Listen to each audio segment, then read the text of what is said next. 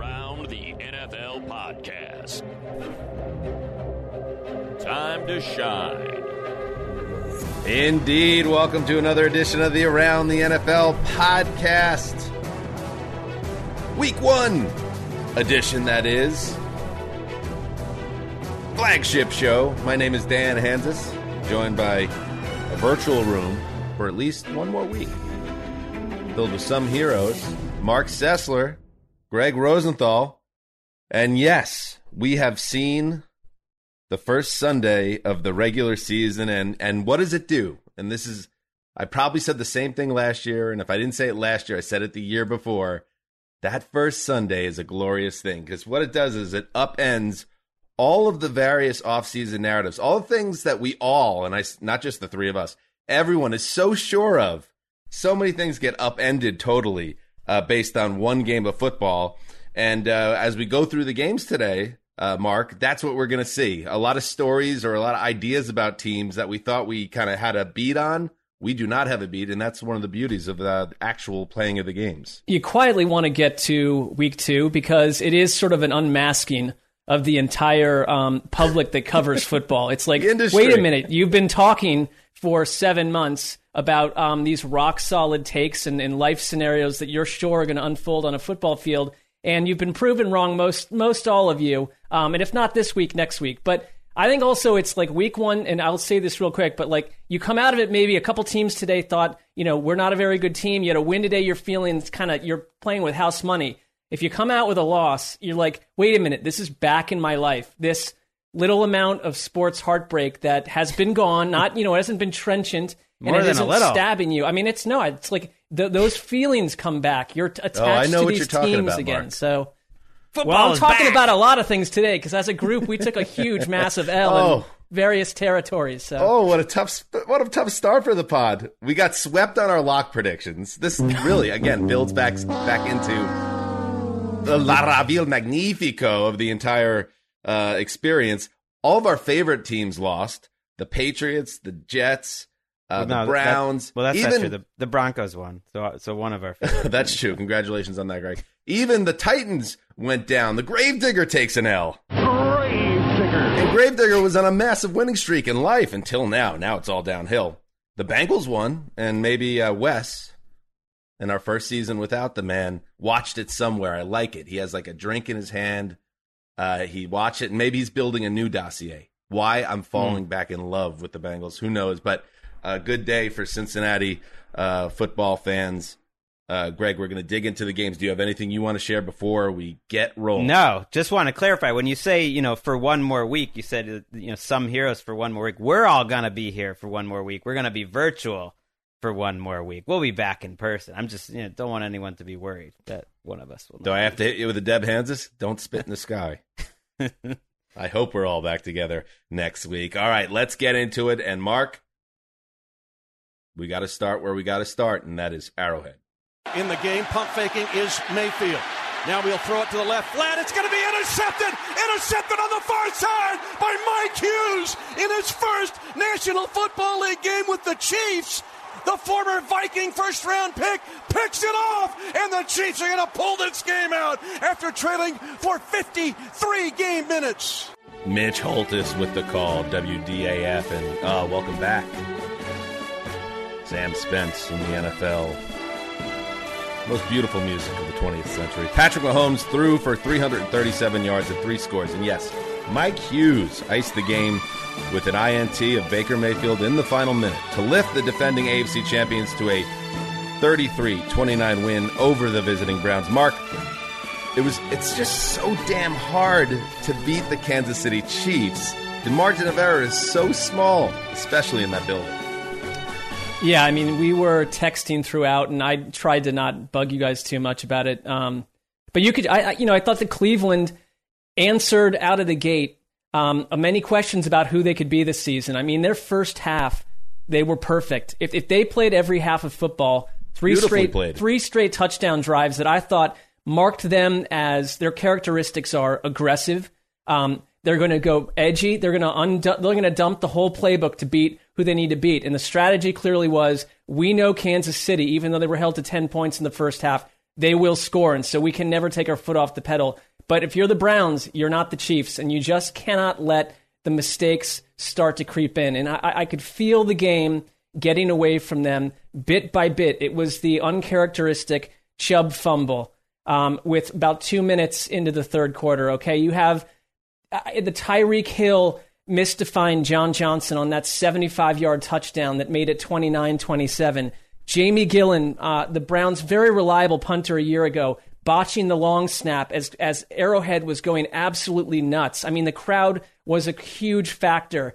And then, you know, I thought there were little tiny moments like the shot to, Sh- to Anthony Schwartz, the rookie who played really well for the Browns, broken up by Juan Thornhill. It's just Cleveland started to not close drives.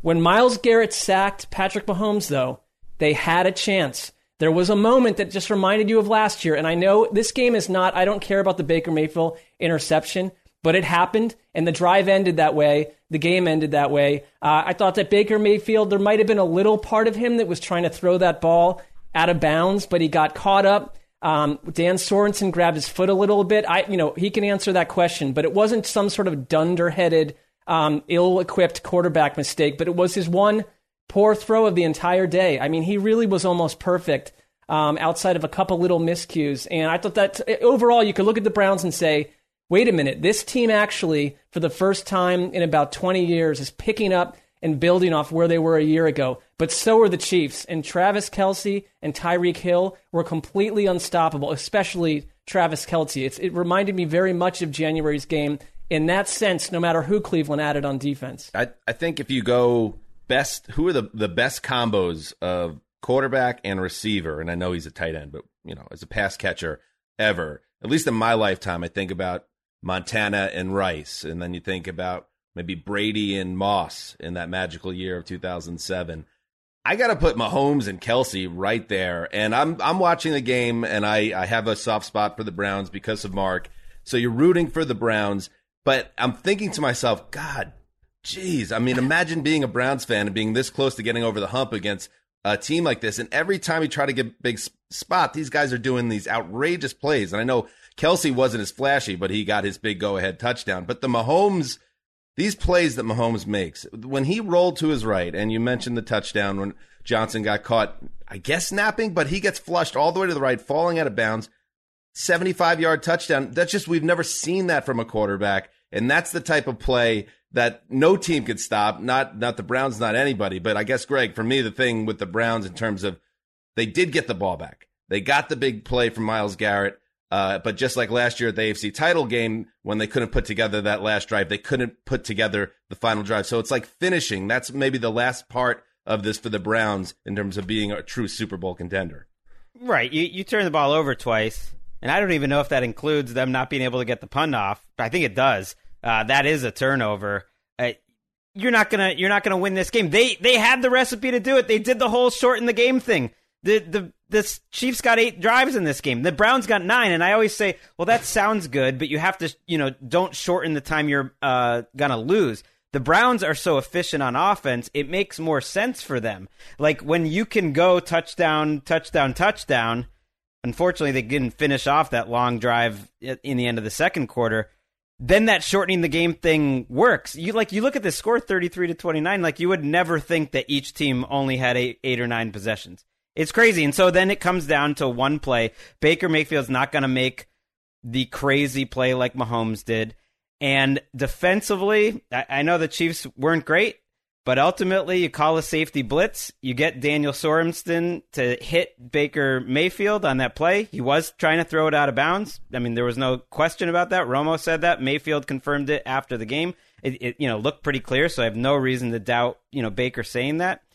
And and that's your ball game. Like it just you're right about the the margin for error because they they essentially played their game. By the way, without Odell Beckham, they kind of they had faked everyone pretty well there. I was wondering, they did, and then people sounded so confident. I was like, this guy hasn't taken a hit or played full contact once in practice, and everyone seems so confident he's playing. And they had faked him. Why he wasn't, wasn't he out playing there. though? I don't. I don't he's, quite. He's not ready to play, which is which is a concern. I mean, he hasn't fully practiced, like really practiced one time. Yeah, and and they're being careful, and he, he clearly I isn't think back to hundred percent. Week two is the big. It's going to be the big thing to watch with Odell because if he's not playing week two, then you start to be like, uh oh, is there a little hitch in this that we didn't know about and they've been keeping uh, under under wraps? I I loved. I, Baker in this game, Marc. I thought, yes, the, the last turnover aside, he made so many big money throws. I thought uh, Tony Romo, and I, by the way, I'm, i kind of I see what you're talking about with Romo. Oh my God, he's so, and I get it. part of the, what makes Tony Romo experience so great is he's his infection. He's so infectious. His joy for the sport comes through, and who brings more joy to a football fan than Patrick Mahomes? So that makes sense. It checks out. It's not like anti Browns. But when Patrick Mahomes is on the other side, I mean, he's Michael Jordan. Slant. Like we're in the, yeah. we're just starting out Michael Jordan's career playing this, football. So this is what people Patrick are going to right. But but you can sense though, it's not. It's really not a Romo thing because I thought Romo actually did a ton of homework on Cleveland and couldn't have been more complimentary about aspects of the Browns too. So I'm not trying to be some homer, but it's the two straight Browns games in a row, and these games turn out to be like three and a half hours now. We're, so we're talking seven hours of Romo gushing over right. Mahomes. I just need a little bit of a different scenario uh, next week. That's all. Patrick Mahomes in September in his career, and sometimes you could chop these stats up, and it's like, all right, September. Well, that's the least important month of the year, if you want to look at it that way. Whatever. This is the craziest stat I've ever heard in football history. He's nine and zero. Oh. Okay, whatever. Thirty-five touchdowns. Whoa, that's a lot for a month that only has four months typically. Zero, zero interceptions. This guy, we might be watching the best quarterback ever. Yeah, it's in the I mean, I told I told you that after what season? season you did two. a nice job with that. And you did a nice job with that. And and you come out of this game though, Marc. I I'm sure you feel a lot of things. But you, Njoku backed up what you heard in camp. Schwartz makes some plays. That's big. You didn't even have OBJ out there. I, I think the probably the number one thing, you know, just not having watched it as close as you is ultimately the offense did get three cracks in the fourth quarter. So it's not just that he couldn't get the ball out of bounds. You are an offensive team. The offense played great overall today, but you got three cracks in a row that didn't go anywhere in when it matters. You're right. So that's You're the right. next step. That's it is, step. and I, you know, it's we see this in sports all the time where Team A is trying to get over Team B, and you know, the, the Browns and Chiefs are not dyed in the wool rivals, but of recent times they are, and Cleveland's not quite there yet. It was the one game I watched today, you know, that I watched closely where the crowd made a huge impact, and we kind of forgot about that obviously last year, but. Baker Mayfield couldn't hear at times. There were penalties driven, dr- drummed up by that, so it was a huge factor as well. The, the hope here is that you are the late 80s Bulls and the Chiefs are the Pistons, and you will get over that hump. But every every champion has to do it, and that's what the Browns are trying to do. That's what the Pittsburgh Steelers and the Buffalo Bills are trying to do. Get past the Chiefs, but first they had to deal with each other. Fourth down and 12, punt formation. Mid-season form. Picked up by the Steelers into the end zone. That's a Pittsburgh touchdown on the block punt. Bill Hillgrove, WDVE, with the call. The Steelers are still the mother flippin' Steelers. Mike Tomlin's D smothered Josh Allen and company, and Ulysses Gilbert. Gotta, we need more Ulysses in the world. Gilbert returned a block punt nine yards for a score. Pittsburgh rallied for a 23 16 win over the Bills in Orchard Park, and they got to do that thing. It's the best thing it's the most rewarding thing as a fan when you your team goes on the road, enemy territory, in a very hostile environment, and you deliver a, a kick-ass performance, and the game's over with like three or four minutes left in the game, and you see the come back from commercial where they're doing the like the subway ad graphic on top, and then you just see all the people leaving the stadium because you've ended this. Not only did you defeat the home team, you you took away the will and the spirit of the, the, the fans, and you sent them back to the parking lots.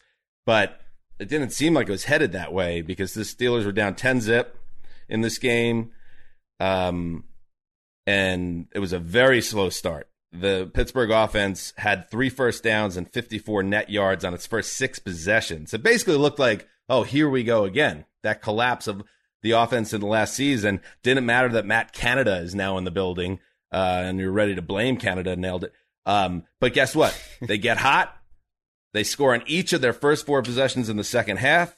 Ben Roethlisberger makes a bunch of big time throws, Big Ben type throws, and your defense does the rest. And Gregg, this is a Bills offense. We talked about this on the Thursday preview podcast. A Bills offense that shredded top 10 units all last year uh, and they could not get anything going, especially like sh- big strike plays. They couldn't get anything going against uh, the Pittsburgh D, and that bodes very well for the Steelers going forward.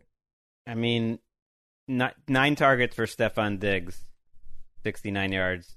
12 targets for Beasley. Catches eight of them for 60, but you know, so that's 17 throws to their best two players. None of those plays went over 13 yards. There, you know, no one, no one can like look at the Steelers' game plan of the last two times they played the Bills and exactly copy it because they don't have the bones and they don't have the players and everything that the Steelers have. But the Steelers' defense did a fantastic job against Buffalo in Week 15 for about three quarters last year, and the offense was so bad uh, that they just eventually buckled. And then they do it again here. Josh Allen averaging 5.3 yards per attempt. TJ Watt comes comes off, you know, this contract that he signed since we last spoke. Massive deal and immediately shows up with five QB hits. I mean, that is that is next level. That is, hey, I'm the best defensive player in the league type of stuff, and getting a road win. I mean, that it make it does make you think a little differently about the Steelers right off the bat. Well, and especially their defense, which I think we were noting that their defense was going to be a positive factor. But like Cam Heyward looked fantastic from some stuff I saw. I, you know, last last year when they played each other, the Steelers were starting to become mired in their in their woes. I mean, they still ran the ball today for what, like under three yards per carry or something. I mean, the I mean, game. If there was the t- usually the game would have been over at halftime because the Steelers' offense was so bad. Right? But they they almost worked out of all the issues and problems that we had hampered them with and mentioned um, almost in like in a microcosm way inside this one game. I mean, I look around the league. I'm not sure there's a, a more. If you're a Steelers fan, you could be as happy as any fan base in the entire league with what happened today because we were talking about the Bills as a lock and load AFC title team. Josh Allen did not play well today, and the defense sort of the Steelers defense controlled the game. I, to me, it leaves me with a little bit of concern about the Bills in general. Just that you mentioned this, and it's Dan. It's not like we want to you know grip onto this yet, but can you really expect them to be quite as perfect and hmm. flawless mm. as they were a year ago? Because that just doesn't happen to offenses uh, typically, and the Bills had only done that for one season. And that is, and yeah, we're not going down that road and saying that teams have figured out the Bills, but teams did have an entire offseason to study what works so well for Brian Daboll. and now they have more tape uh, based on uh, what happened in this game. Now, that said, I will say this, and the Steelers deserve all the credit in the world uh, that defense of what they did today. But the Bills had opportunities too. I mean, there were there were plays left on the field in this game uh, early on, um, especially where this could be if they execute they, the way they did when they were in top gear for most of last season, like they did last year. It's probably a different outcome. Uh, but that just is not the way it worked out. And I guess Marc, you already answered the question, but Gregg, I was, I'll ask you. This game, does it does it strike you as something like it changes the way you feel about the Steelers more? Um, or on the other side of it, is the Bills, does, do you now have more doubt, or is this just one week and we'll leave it here? Doesn't change uh, how I feel about the Bills at all. You, you outgained the Steelers by 120 yards. Your defense held the Steelers to 250 yards, which is you know next level. Ben Roethlisberger is getting a lot of slings and arrows from most people watching this game it's a great defense. It's it's one home L. I'm not worried about Buffalo at all, but it does give you a, a frisky feeling if you're a Pittsburgh team that you're going to be able to maybe win some games in different types of ways, and that people are digging their grave. I mean, Damashek is tweeting up a storm. I've seen. I've I've, I've been. I monitor Damashek's tweets um, because he targets certain things that I care about, um, and he seems to go off on those things in a very unmerciful fashion. But um, he was a happy boy today. So I'm happy for Shaq. You know, I can uh, be a no, nice you're friend. not. No, you're no, not. No. I'm fine. First of all, you knocked off a Bills team that's going to be right there too. This is one of those games where whoever loses, like if you think of your own team as a contender, it's not a total loss. Right, but like you could say just like certain when you have your favorite team, there's always one other team that if you lost and then they won, it makes the day that much worse. The well, Steelers ex- are probably they're extremely annoying. They're extremely annoying yeah. to me. Well, yes. Still a lot of football left. In a, in a lot of ways, uh, Marc, you could look at this way: with the added game to the season, the season hasn't even started yet. That's that's how long the season is now. That does not help me at all emotionally. Games, Eighteen weeks. All right, let us. Uh, move. By the way, shout out Kicker Club, popping bottles. Chris Boswell was excellent in this game. Hit all three field goal attempts, including the game sealing 45 yarder with 242 to play. Just a really solid, strong close to that game. It was Pittsburgh Steelers football. Let's head to Indy. Second down and 20. Russ steps up in the pocket and he's going to let fly deep downfield. Got a man open. Lockett. 10. five, stumbles, he's in! Touchdown, Seahawks! Steve Raible with the call. Russell Wilson threw four touchdown passes, including that 69 yard hookup with Tyler Lockett, as the Seahawks coasted to a 28 16 win over the Colts at Lucas Oil Stadium. Gregg, the new partnership between DangeRuss and offensive coordinator Shane Waldron is off to a tremendous start. You almost are, you know, as a football fan, a little worried that this went too well for Seattle. I mean, this was Pete Carroll's like dream game. Russell Wilson barely throwing the ball at all while they win comfortably. He threw 23 passes for 254 yards, and that wasn't like, hey, we got a big lead and sat on it. He, that was where he was like halfway through the game. He was like nine for 11 at halftime, and yeah, that that works out okay when like you can hit bombs. One team's explosive, one team's not. Tyler Lockett, you know, four for 100, but almost all of those are in two catches. You know, two long touchdown catches. You know, one of the most underrated receivers in the league. I, I, he's he's been called that for so long. I, would like to think he's not still underrated. Properly but like rated look, now. Like I don't know though. I think he's a top ten type of receiver, and whoa, he wasn't whoa, whoa, he wasn't in the he wasn't in the top 100. Um, and it was pretty cake city. Like they they had the explosive players, and I just don't see the explosive players on Indianapolis's offense right now. Yet they had to work really hard to move the ball up and down the field. It didn't help that the Colts didn't have Xavier Rhodes out there who played well last year. Um, they just weren't last year's defense, which was so reliably, you know, for stretches totally dominant. Uh, I think it's a huge development for Seattle that Russell Wilson's, you know, happily employed in an offense where he can throw four touchdowns. They didn't need him to do everything. They looked dominant. I mean, in there, it, it sounded like from some of the stuff that like Seattle's own defensive front really handled the Colts. It's just, uh, I mean, Wentz though, did he did he look to you spry? Did he look healthy? He had a couple couple throws where he was on the run. He looked good to me. It it was a, a surprisingly good performance from Carson Wentz. I actually thought Wentz was the least of their problems. So if if you're looking for a bright side as a Colts fan, you just were reminded like, oh yeah, Frank Reich's awesome. Like he put Wentz in positions to succeed with open receivers. The problem is that when it's third and long and you're always running screens or you're always throwing short of the sticks and you're kind of counting on the play call to get it done for you, like that's a hard way to beat good teams. But you're right. The Seattle defensive line, I think, is sneaky good. They're very deep. They won their matchups against the Colts offensive line for the most part. I thought Wentz handled it about as well as he could but ultimately, like they did not score for most of this game. They had a big drive early and a drive late when it didn't matter, and ultimately couldn't score. Indy doesn't have big time splash players. No, I, I like Taylor needs to be Taylor. Yeah, I, I like Michael Pittman as a prospect. I know T.Y. Hilton; he'll come back eventually, but he's also you know up there now. Jonathan Taylor is their big playmaker and uh, held down obviously here. He had 17 carries, never a bigger play than 12 yards, averaged three and a half yards a carry. Nyheim Hines, he didn't do much either. So if they can't get the running game going, you're in that situation uh, where you're putting a lot on a passing attack that you know is obviously a work in progress right now.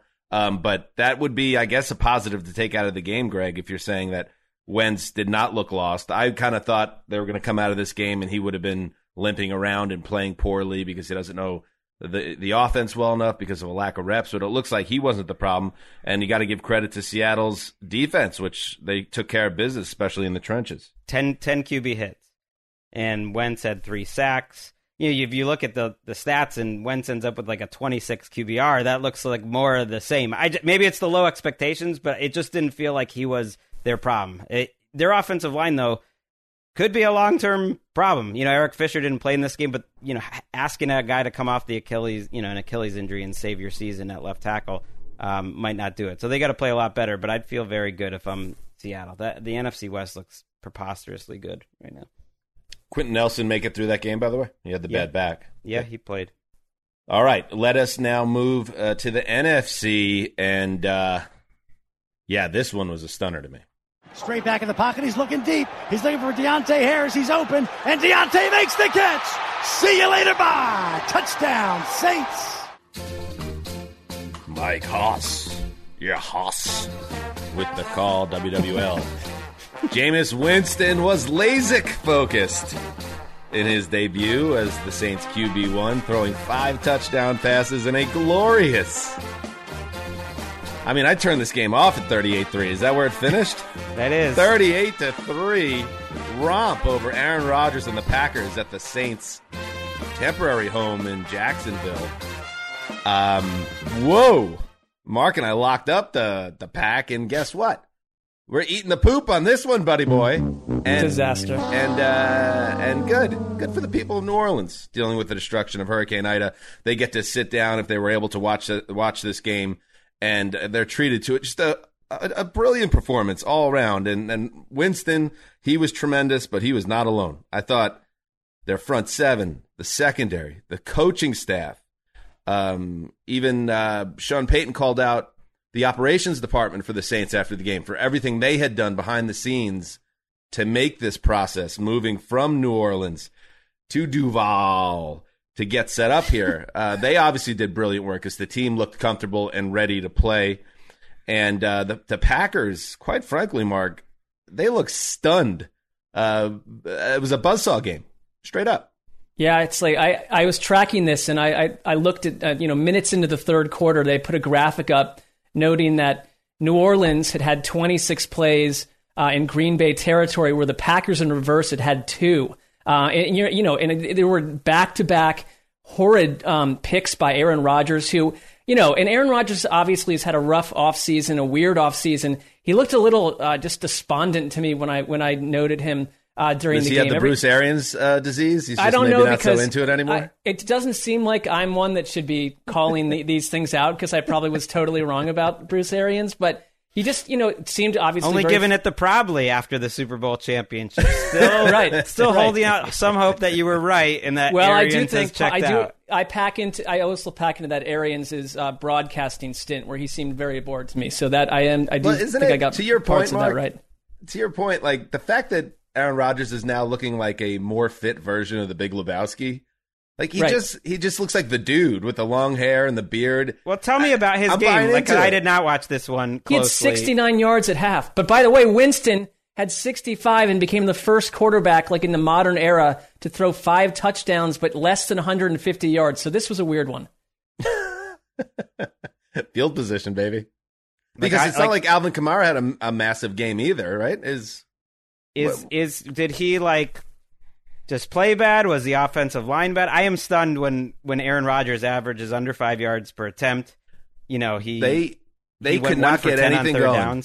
Yeah. They could not get anything going in this game, and you you know you're used to like what we saw, for instance, with Baker and the Browns for most of that game, the mistakes notwithstanding, where they're just getting whenever they need a conversion, they're just going up and down the field. That's all we saw from Aaron Rodgers and the Packers for the majority of last season. To so to see them in third and longs and to see him, uh, you know, have a miscommunication downfield leading to an interception, to see Davante Adams not be able to uh, get the big third down conversion. I mean, where's Randall Cobb, the security blanket that uh, Rodgers whined about to get him not back in playing the building? much for much, much of that game. That I noted. He was That- not on the field. the so it was just everything uh, came very difficult for and I think and again you don't want to make too much about week one but I think things snowballed. I think it was uh, one of those things where you got off to a slow start and you're like all right we're down three. Huh we're down 10 whoa we're down 17 it's like oh we get this score we'll be back in the game. Ooh I just threw an interception. Oh and then they went down and scored again. Now it's over. It was like one of those type of games. So uh, yes uh, bad start for the Packers and all the I was thinking about all those fans Green Bay fans like we you know I've always wanted to go with my boy to Lambeau and we never can get the tickets but we found a way we're going to Jacksonville Uh, there's no Christmas this year but we're going to Jacksonville you're going home early to the parking lot too the old parking lot walk But what was the what was the crowd breakdown there? Because we asked that on last week if we thought it would be would they get you know eighty? They said the Saints that Sean Payton actually went on to like um, Expedia to look for the most impossible, most expensive locale for Packers fans to actually have to go see a game. So did that work? Was it You know, more Saints fans? I wish I could tell you I wasn't plugged in too much on that and again it's You hard could to hear even- you could hear their cheers, but there was a lot of Green Bay fans, but since they had nothing to cheer about, very quickly that became not even an issue or anything Sure. anything we're, anybody were talking about. But Didn't hear a peep from Packers fans after about four minutes in. but that last the highlight you heard of the bomb touchdown, that was just the exclamation point um, uh, for what was just, just you just couldn't get better. You can't get any better for the Saints after what's been a really tough month for the team. Uh, I, I think that's dominate. a factor. I think it's a factor. I mean, you can never can never break this down analytically, but in a game like football, like where it helps if you have something more to play for, and you have a coach like Sean Payton, who, if you listen to these players, especially all weeks ever since the storm, they they seem like a team. They seem like they have a purpose. I I think that helps you. And they got a quarterback who's got LASIK surgery. That helps you too. That the old Jameis Winston, you can make fun of uh, you know, the best shape of his life thing all you want. Wasn't running six for six uh, times for 37 yards in 2019. So that has nothing to do with the LASIK. That has to do with the body. And this team has a little bit of a higher purpose. And may, maybe that, along with like an amazing, amazing offensive line, can can carry you pretty far. The Saints did not punt in the first half. Chris Hogan had a touchdown. It's all working. Yeah, he's a lacrosse player. Right. I just want to read you like uh, after all the Callaway excitement, he went one for fourteen. I mean, their leading receivers were Deonte Harris, Juwan Johnson, a converted you know tight end, kind of Deonte Harris, game. Adam Trautman, Callaway, and Hogan. I mean, they didn't need to throw the ball much uh, the way they played. It was such a weird game, boys, that I don't really know what to make sense of it for anyone involved. But all I can know is that it was a really nice day for the Saints and their fans, and a really crappy one for the Packers. and there, the, the only downside is it was such a blowout. Sometimes you can kind of skip the fourth quarter of a Game Pass, you know, when that happens. But I want to see Jordan Love. Got to see Jordan. I want to see Jordan Love and see how he looked. Sounded like and all those. Well. Although I know in the condensed version you won't get to see it as much, but a lot of salty shots of the of the Big Lebowski part two on the sideline too. Well, you know, some, the way they edit some of those Game Pass, you know, in forty minutes in quotes um, games, you might see a, a ton of it. oh man, like I'm just I'm here for the Aaron Rodgers like press conferences and whatnot. Like if this, yeah, if this is a, a rocky up and down season, but I, I think so, it's, it's, a little too early. They also didn't. They're another one of those teams that didn't play any snaps. I'm going to be selective because teams that played well when they didn't do that sure. in the preseason. It's like there were plenty of teams. Chargers played fine. Uh, but they did not play a snap in the preseason. They did not look ready here. There were also say- reports, one little thing, that the Broncos yeah. are interested in trading for Aaron Rodgers after this season and have talked to Green Bay about it. So maybe not after today, but I, I would assume they don't. I'm it's sure. not a knee jerk reaction scenario inside the Broncos. I like the idea. Office. I saw it on Twitter somewhere that what if this is the ultimate end game for Aaron Rodgers? He's going to just totally destroy the Packers with a terrible season. Checkmate. Bam. Let's move on. Goff back. Goff time. Goff throws out wide left into the ground. Incomplete. No flags down. The 49ers. Woo-hoo! Oh, my goodness. We'll get out of this with a victory. Greg Papa with the call and Tim Ryan with a oh my goodness. KNBR. 49ers defense stepped up when it mattered most, forcing an incompletion by Jared Goff and fourth down to secure a 41 33 win over the Lions at Ford Field. San Francisco led 38 10 early in the fourth quarter, but allowed Detroit to score 23 unanswered in three plus minutes. What? Marc, as a diehard Kyle Shanahan fan, as a man who believes the Niners are going to win it all this year, how nervous were you at the end of this one? A, a, weird game. I just a very strange game in the in the second half. Answer the question, yes. I, I, was not nervous on any level. Like the, that's not something that's going to really. It was more just like you know I'm watching two games at once. I'm taking endless notes, but suddenly you know like you're like you with the Packers Saints game. I kind of checked out of the Niners game a little bit, right? Sure. But then suddenly like they have a two point. Uh, they they get a touchdown and Jamaal Williams touchdown. Get the two point conversion. Um, unfurl an onside kick that deflects off of George Kittle. It's still out of reach at that point. You think, well, it's a little bit of a mistake. Uh, this is not an issue to deal with. But then suddenly Quintez Cephus has a touchdown. He has a two point conversion. They go for the onsides again, and they don't get it. It's 41 33 with a minute six left. Then Deebo Samuel loses the ball, and Jared Goff start making, wow. starts making a couple of incredible throws.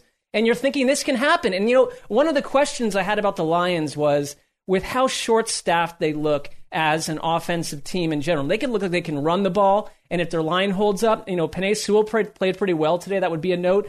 But they seem like a team that was sort of built to be, you know, within a score or leading the way that they are in their wide receiver group. But they kind of came up big today down the stretch. It, I still chalk it up as a strange game because you know, outside of the Niners, you know, allowing that them back in, they dominated early on. And we saw a little bit of Jalen Hurts. He came in and threw a five yard touchdown pass. Um, they didn't use him a ton. He had a run as well. But I, Jimmy G, this is the formula, it's sort of like when Jimmy G is playing as well as he did today. He didn't make any killer mistakes. He's probably going to see more of the play time until they get a couple weeks into this season. It, it sounds like what they did in that one preseason game against the Raiders, where they both kind of had equal time, may not be on the shelf yet. But you know what? Who knows? I believe that Trey Lance got in the game, not Jalen Hurts, right? Yes, uh, that would be more of a story if it's suddenly Jalen Hurts were in dressed in red and gold. It was yeah. Trey how did Lance. They, yes. How did it all like unfurl? I the box score tells me that Trey Lance threw one pass and it was a touchdown, but uh, this was Jimmy G's offense uh, for most of the way. It looks like. Yeah, they used him really early, um, and he and they didn't really use him much ever again. So he came in. Uh, they pulled Jimmy G from you know a, a five yards out, and then there were a lot of comments about what a gentleman Jimmy G is and how a, such a good sport. yeah, we are going to hear that a lot. Well, he's hugging each other. He's a one, class act. One killer thing for the Niners, like late in this game when some people were maybe tuning out. Jason Verrett got hurt, and it sounds serious, and mm. um, that's a killer loss for them in the secondary. Right. They just, um, you know, had given him, you know, a contract to, to come back. He was a great story for them. I, I think that's their thinnest position to begin with, and so that that's a big downer. They lose Raheem Mostert in this game. They surprised a lot of fantasy football owners by uh, scratching Trey Sermon, their third round pick that a lot of people drafted pretty high, I thought was to uh, step up. And in comes Elijah Mitchell, and he runs for 104 yards. This is just like the 49ers. You can put in anyone at running back, and he's going to run for 104 yards. So he will undoubtedly be everyone's first like fantasy waiver wire, unless there's another obvious uh, one that I'm not thinking about. Deebo, Samuel had a huge game. We we've always liked Deebo around these parts, and uh, he went off uh, twelve tar- targeted twelve times, more than double anybody else, including George Kittle. Um, I don't even see Brandon Aiyuk in the in the box score, Marc. What, what, no, what, it was it's going on here. It, it, really went. It was all Samuel and Kittle. Samuel at 189 yards and a, like a 70 something yard touchdown.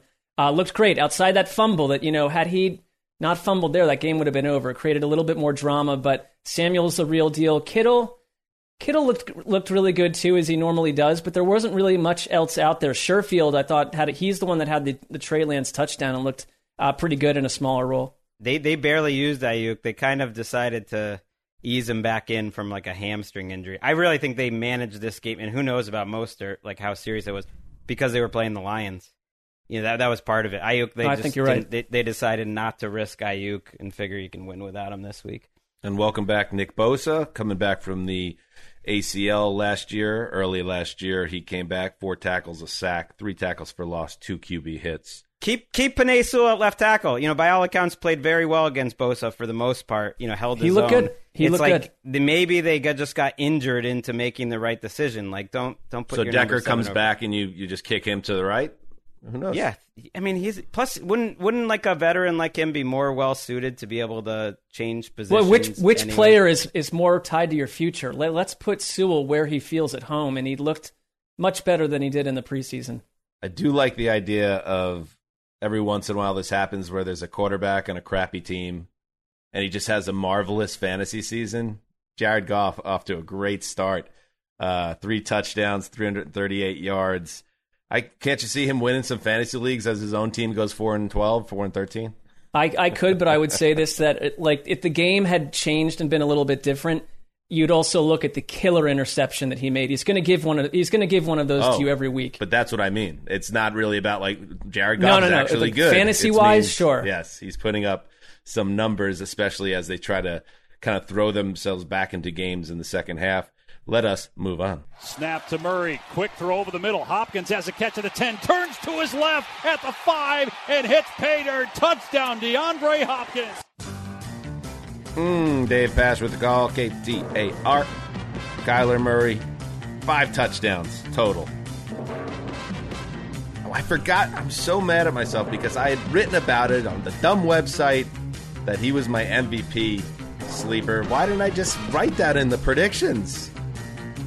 I don't I'm know. Upset. I'm upset. Linebacker Chandler Jones had a career high five sacks. What? As the Cardinals chose the Titans as their subject. For a nuclear bomb test in the desert. Final score 38 13. Gregg, this was played in Arizona, correct? No, it was in Tennessee. it was a bomb test well, in the they, they dropped the nuclear bomb on enemy territory, not their own city. That makes even more sense. All right. So.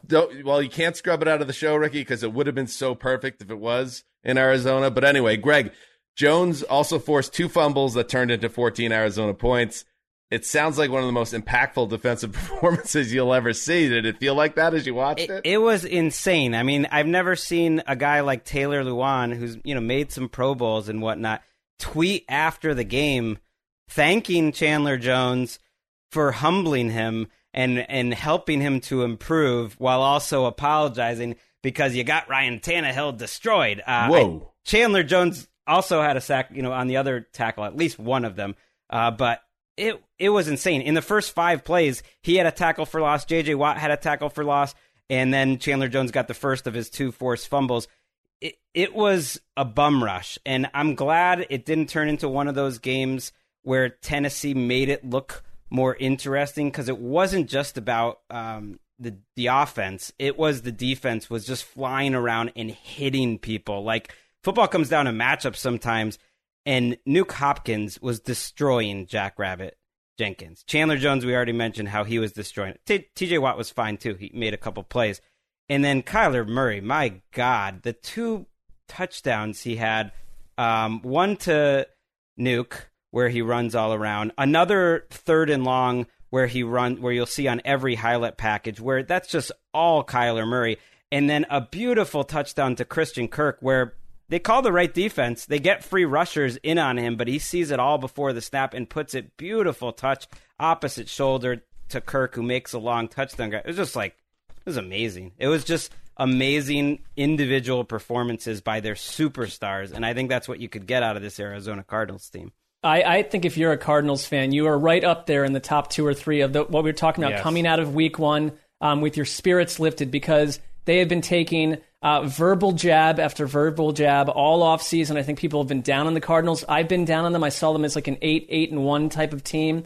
And a lot of it maybe had to do with the with their finish last year. And, and Murray wasn't healthy, but you know there were questions about how Cliff Kingsbury ran the offense. And a lot of their offseason signings to me felt like too little, too late. Like you're signing guys who would have been a hot actual prospect to have on your team three years ago. But look at it's working. At least it worked today. I mean, to the point where Mike Vrabel is coming out of this game saying, "We'll find out now what our culture actually is." I mean, he's been there years. That they, they it, did this rock the foundation of Tennessee that much, Gregg? Uh, you know, mere days ago you were saying that. You know the football world is too down on Tennessee. They looked like a dog. I today. locked them up. I locked them up. One of the, you know, the two of the three of us Woof. made some of the worst locks in the history of uh, this program. I, Well, I we're didn't go with Teddy Two we Gloves. I was all into, you know, what a, what a terrible switch to go away from my beloved Broncos, and I deserve it.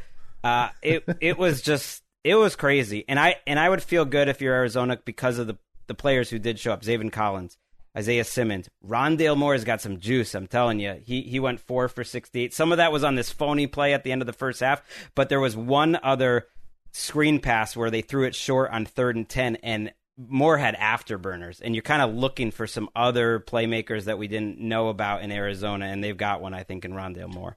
Uh, by the way, on the subject of titanically lost uh, lock weeks, the Wesseling brothers uh, are in the mix this year, and they locked up the Steelers. Oof, to that was like. Oh, do you mean the to the Bills? Bills. Right, the Bills. Oh, They locked up the Bills. Oof.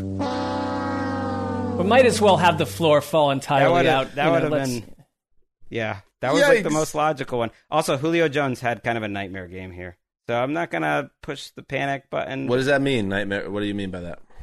Drop that led to an interception, not a lot of separation, not on the same page with Tannehill in the end zone where Tannehill threw a nice pass that probably should have been uh, a touchdown.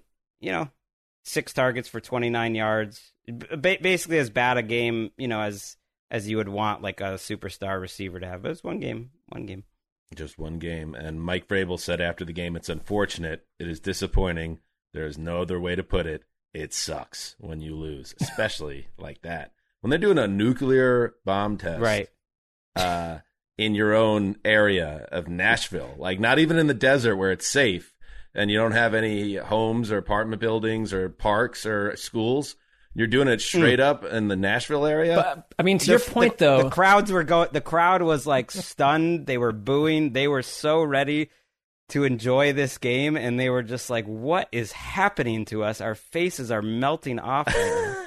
I mean, to your point, Dan, if you dropped a nuclear bomb on Nashville, it would resemble a desert in many ways. So oh, no, we true. have two deserts now. Who had a what? worse? Who had a worse week one? The Packers or the Titans? The, oh, the Packers. Come on, because it's so on Aaron Rodgers. It's so on Aaron Rodgers. Yeah, the Titans feel like they mix in these games every now and then. Like where you're just like, what the heck just happened? And a lot of these plays, like no one could have stopped these Kyler Murray plays. Like they were just too good. Just one quick note, one last one was that he's the second quarterback ever to like throw for 50 and rush for 16 in like X amount of games. Uh, Daunte Culpepper's the next one, and uh, I don't know. He does remind me of Daunte Culpepper in some weird way, even though he's like 150 pounds less. As just like a joy to watch. That there's sometimes there's nothing you can do to stop Kyler Murray, and that was the case today. Um, by the way, Money Bad Money Badger Michael Badgley um got on the team when Sam Ficken was moved to injured reserve and he missed more kicks. I mean, the, the Titans, this is a game from hell. Missed an extra point and a field goal. Missed an right. extra point, and I'll just say that um, Chandler Jones, we cannot give him enough love for this performance. Oh my gosh. His five sacks are the third most by a player in a season opener. Derrick Thomas had six to open the 98 season. Derrick Thomas was unbelievable. I remember that day. Watch out, Michael Derrick Strahan. Uh, watch out here. You know, Give Chandler Jones dignity. got pretty close.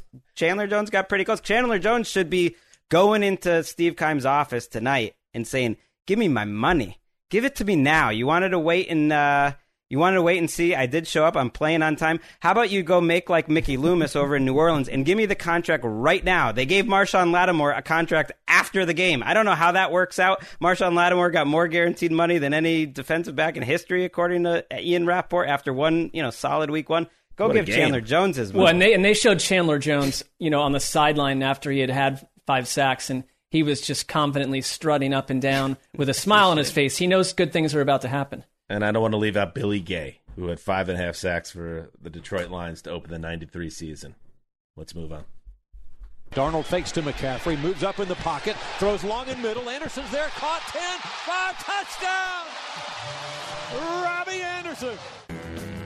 Now, Mick Mixon WBT with the call. Robbie, you know, after he catches that, he puts up the Jets sign. Uh, as he's like going through the end zone, which was his celebration when he was with the Jets. And Keith Hanzus texts me and he's all fired up. He's like, ah, oh, that Fink doing that celebration. And I said, Dad, I wrote back, Dad, Jets quit on Robbie Anderson. They did not want to bring him back. He's sticking it to a team that didn't want him. Fair play. I like Speaking the word Fink coming back into the operation. Sam Darnold threw for 279 and a touchdown and ran ran for another score against his former team as the Panthers beat the Jets 19-14. And um, yeah, this started very badly for the Jets, and some really bad stuff come at came out of it. Uh, but it was a nice nice day for Sam Darnold. Um, even though they they got shut down in the second half, they were held to three points. Uh, but Sam Darnold played a, a, big role in the win. He looked much more comfortable. Um, it turns out having Christian McCaffrey on your team makes you a lot better as both an offense and as a quarterback. And uh, he avoided the type of mistakes. He did have a, a fumble, a lost fumble in the red zone. But I, when I think about the Sam Darnold mistakes that haunted his time in New York, and they mounted as his confidence waned, as the as the roster got worse, and the coaching bottomed out uh, late in his third season with the Jets. I think about all those interceptions, and as a Jets fan now, and it was even weirder than I anticipated when the game started because in a lot of ways it feels like, and this also goes back to just how fast time goes now as you start to get older and you have kids and things like that. Like Sam Darnold was, I blink and he was the Jets' future, and now he's on the other sideline. And we have Zach Wilson here. How many times he would uh, kill the Jets with interceptions, and I'm rooting for that to happen now, and he just didn't do it. So good for Sam Darnold. I truly am happy for him that he had this moment. And um, on the Jets side of the ball, total wipeout performance in the first half. There was some good to take out of the second half. How the defense fought hard. Robert Saleh obviously has these guys passionate and caring about their job, which was not happening in New York under Adam Gase last year. And then um, Zach Wilson, after a very quiet first half, uh, where he was running for his life and looking like he was a little scatterbrained, really turned it on and did some nice things in the second half. So there were some positives there. Uh, but the Panthers get the win and um, a nice way to start the season for uh, for Sam Darnold. I mean, Mekhi Becton, the injury there is a killer. Uh, there's so many of these around the league today that suddenly you look at certain position groups and you're like, uh oh. But I, I love Zach Wilson's comments after the game. Um, what Robert Saleh had to say about Zach Wilson. He's in a tough spot, and not every one of these rookie quarterbacks today was a huge example of that. Are going to be shining stars from the beginning. There's a lot to learn. And I love his mental makeup, though. I know that's sort of a cliche thing to say about some of these quarterbacks, but everything I hear from Zach Wilson um, seems like a total team guy who is, you know, not going to shy away from some tough Sundays. I thought he was pretty beaten up today. Was it like 10 quarterback hits? I don't know if that's a Carolina defense thing or if that's a Jets problem on offensive line. It's both. Um, but, you know, that's part of the job is not turning into what happened to Carson Wentz last year from the neck up when you're getting beaten up on these Sundays. 19-8 uh, to what you're saying 19-8 midway through the fourth quarter the jets are scrambling to try to get it back within a score and they're they're knocking on the red zone of carolina and and wilson gets absolutely creamed. And it looks like uh, in the moment it looks like a concussion. On the telecast they thought it might have been because he got slammed so hard.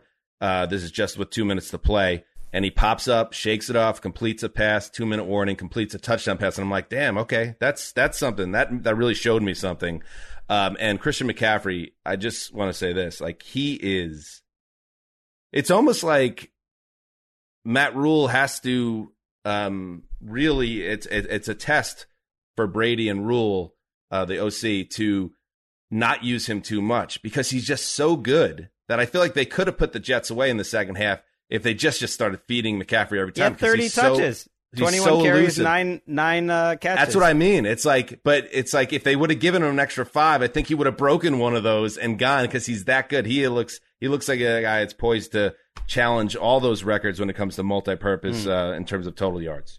Well, our guy Rap Sheet reported Becton has a sprained MCL, so it could be worse, but could be better. You know, with with the Patriots. Well, that's actually Great yeah. news. Yeah, that's good. Can, Over. I mean, overall. you were thinking the knee was completely gone during the game. He had he blows out, uh, or it looked like he blew it out uh, on that first touchdown pass by Wilson. And when he's leaving in the cart, when you, whenever the player has had the look of anguish with the towel over the face, I usually take that to mean, in addition to him being pain and upset, that he's been told they did a test and he has a torn. That's what everyone kind of assumes. So if you're telling me he's going to be back at some point this season and he doesn't have a year of rehab ahead of him, that's a huge win. Yeah, that's the early evaluation. Sometimes they do change a day later, but you're right. That's that's good news. But the the kind of buzz that maybe the line that they're really putting their that Joe Douglas is putting his kind of name behind is this line that they had a rough first month.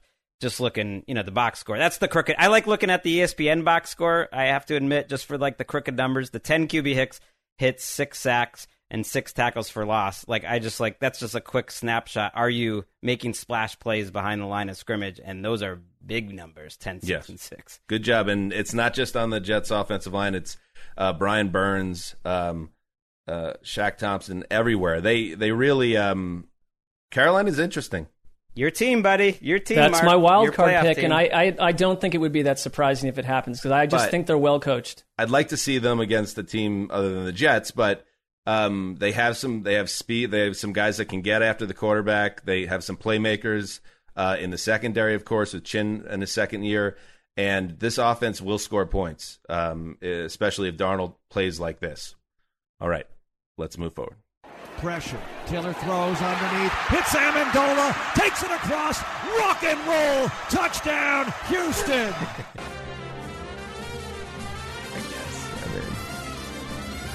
It's kind of a dad move. Rock and roll. I love rock and roll. That's the touchdown call. It's not is really like, even a term Is it like anymore. a ra- is a, a reference to something more that we don't know? I don't know. Or is that always the touchdown call? Uh, Ricky, dig in on this. Marc Vandermeer. Find out if he has any connection. Does he does he have a does he hold a vote for the Rock Taylor, and Roll Hall of Amendola, Fame? I don't know. That's some type of name play there. K L I T. Ty God Taylor threw for 291 and two touchdowns, filling in for Deshaun Watson. Leads the Texans to a 37 21 win over Trevor Lawrence and a very sloppy Jaguars team in Urban Meyer's NFL debut. This is a fever dream for Rosenthal. Now, Gregg, I have to I have to doff my cap because you thought a the Texans had a legit chance to win this game, uh, which I pushed back on, and b that the Jaguars might be a, a bloody mess under Urban Meyer. Uh, and so far, after one game, you nailed it. Yeah, I mean, I didn't nail it. I what a glorious moment it would have been to lock up the Texans, uh, and you know, instead you go for the lousy Titans. Ty God and the coaching staff showed out though. Tyler T- Tyrod Taylor once was like the second best running quarterback in the league, like just in terms of pure running ability. Saw a little bit of that today. It was only one like twenty nine yard run, but you saw a little juice, and you saw a running game that you know just kept the ball the whole time. But the key moment was that Amendola touchdown. I was watching this game late in the second half. They score a touchdown with under a minute, or score uh, get a field goal with under a minute to go. And Urban Meyer does the thing where they throw three passes. They're trying to be aggressive. Don't take any time off the clock. Punt it away. And I was like, David Culley's going to tell me something here. Is he going to try to be aggressive with like 37 seconds and 70 yards to go with Tyrod Taylor? Because, like, the move that you expect the Texans to do is like, no, they're not. But you know what he does? They go balls to the wall to get like another touchdown, and Tyrod and the rest of those boys delivered. Like, Pharaoh Brown's making plays, Amendola's making plays, Nico Collins, who's a okay, he made like one play. He didn't make any plays, but I was just like, wow, that was that was like it. an impressive moment. That drive to me was impressive because it was Culley saying like we need to put up a lot of points I know Tyrod Taylor's our quarterback, but like, let's be ultra aggressive with 38 seconds to go, and then they rewarded him with the touchdown drive. It's the old uh, Lester Burnham quote: "I'm just an ordinary guy with nothing to lose." That's David Culley. Why not? Why not just go for it? Everything's set up against you. Nobody really expects you, or maybe even wants you to succeed. So do the old major league thing with uh, you beat go full Berenger. Always go full Berenger. I mean, they've they've you know he talked about after the game that one of their biggest chores and to dos was shutting out the intense negativity. There aren't that many teams that have been dumped on, and for a lot of their own reasons. I mean, they created they've created a lot of their own mess, obviously. But you know, you're you're deactivating Deshaun Watson, you're starting Tyrod Taylor. Most of the nation thinks you're going to go one in sixteen. You drop a hammer on a Jaguars team that there were whispers today, even little stories already that there are players in Jacksonville not adoring the Urban Meyer experience. Already, we're one game into the season, so I know that delights Greg as well. But you know, it just it is. I think for the Jaguars. That was my question. That was my no, question was. on our it TV was. show. Will the honeymoon end at 4 p.m.? I feel I like just I didn't think there getting... was a honeymoon to begin with, but I see. But but and to also, your point, like something ended today. Those whoever those guys that are giving these quotes to the press, you better you better trust your journo because if yeah. it gets back to uh, Urban Meyer, he ain't one and done. You will be one and done, especially uh, you know that's a young team. Everyone's replaceable except for the big guy, uh, number one overall. What did you see uh, in that game uh, from Trevor Lawrence, Gregg? His inter, you know, his interceptions were were bad. Like it was him on the run, plays you would think he could make, just didn't make it. Uh, I think he made a lot of positive throws too, kind of like the kind of like the preseason. So I don't think it was on him. They were they were bum rushed for the most part, but there was a couple surprising decisions. The Texans' three interceptions tied their total from all of last year. Wow, Lovie Smith. How about Lovie Smith? We haven't good given Lovie Smith any. I gotta say, Lovie Smith was a was not just a good defensive coach in the NFL. People think like his the way he coached passed them by uh, in terms of the scheme. It's a very safe, boring scheme. He was a great defensive coach. I'm just, I'm just saying. And and in this game, they didn't blitz. As far as I know, because I heard this stat midway through the third, they didn't blitz one time. They dropped seven or eight every single play. Made Lawrence have to like make decisions and play played very good team sort of defense, and it, and it worked. Um, somebody uh, tweeted at me because you know the uh, power rankings, a lot of eyeballs get on them, and then people uh, take it personally and they save it and they get ready to attack me on Sunday as soon as something happens that I didn't predict in terms of with my rankings. And someone wrote tweeted me, "You sticking by your ranking the Texans last in the power rankings? That is probably gonna burn you." Owned. And then another guy, another guy got preemptively mad at me, a Titans fan who's obviously very upset and probably about six or seven beers in. At, at least he said, "If you put the Titans anywhere inside the top 20, you should be ashamed of yourself. like preemptively shaming me for Wait. something I didn't do. In wait, they want them inside or outside? So if I if I don't drop them, I think I have them Oh, so he wants you to punish 12. them. Oh, he wants you to punish Yes. his own team. Punish I And if yes. I don't I think the punish them- Jaguars might be 32. I, I haven't really thought about it, but Yeah. if you lose to the Texans by this much, maybe you replace them. But like, I just thought it was funny. Like, you should be ashamed of yourself for something that I hadn't even done.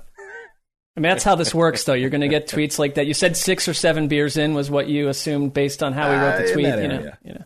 That was uh, K I L T, by the way.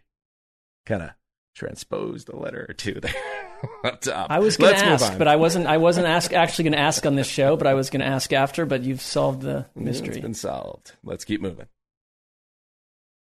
I mean, that would be an interesting radio station. The other one. Yes, it would. Action Check in on that other option. Harris, and he is hit. Ball pops Ball's out. out. Who's got it? Dolphins. Yeah, the Dolphins Dolphins got it. Boy, bend but don't break. Wow. Jimmy Cefalo and Jason Taylor, the sack master. WQAM with the call.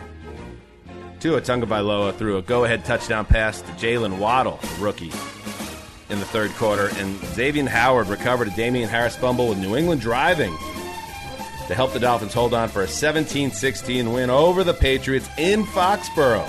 Greg, we entered the season viewing these teams, or at least I did, and I think you did too, as very close in their division, and it didn't get any closer than 17-16 week one. No, it was um, uh, an example of how the Dolphins have kind of become the new old Patriots, where you're like, how did they win that game? Where you where you leave the game being like, what what just happened? Um, like because I think they do a lot of smart things schematically, but the Patriots ultimately, you know, outgain them by 140 yards, something like that.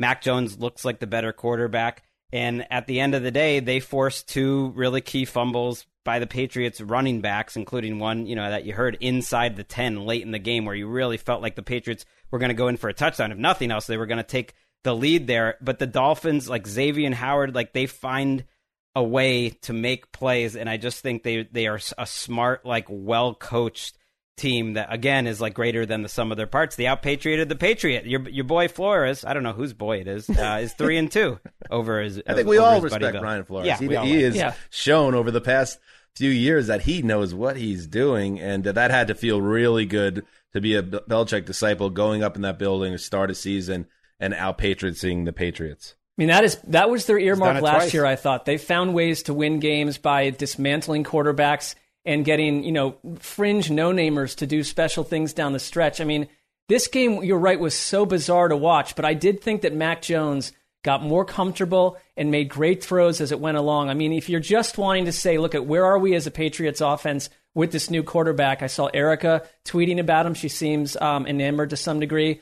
I, I don't know. I mean, because part of it was this was the Tua verse Tua verse Mac Jones, and I don't know. Mac Jones looked Oh, as yeah. good as Tua to me. It looked better. Oh no, you flip the quarterbacks and the and give Mac Jones to the Dolphins. The Dolphins win by twenty. I was I was kind of flying after this game. I was surprised to hear how sad. I mean, I wasn't surprised, but I, a lot of you know the, my dad and the you know a couple of Patriots friends in my life, you know, are really down that they Ricky, can't pull this here. out. Yeah, Ricky jumping too, and I'm like, you got to look at the big picture.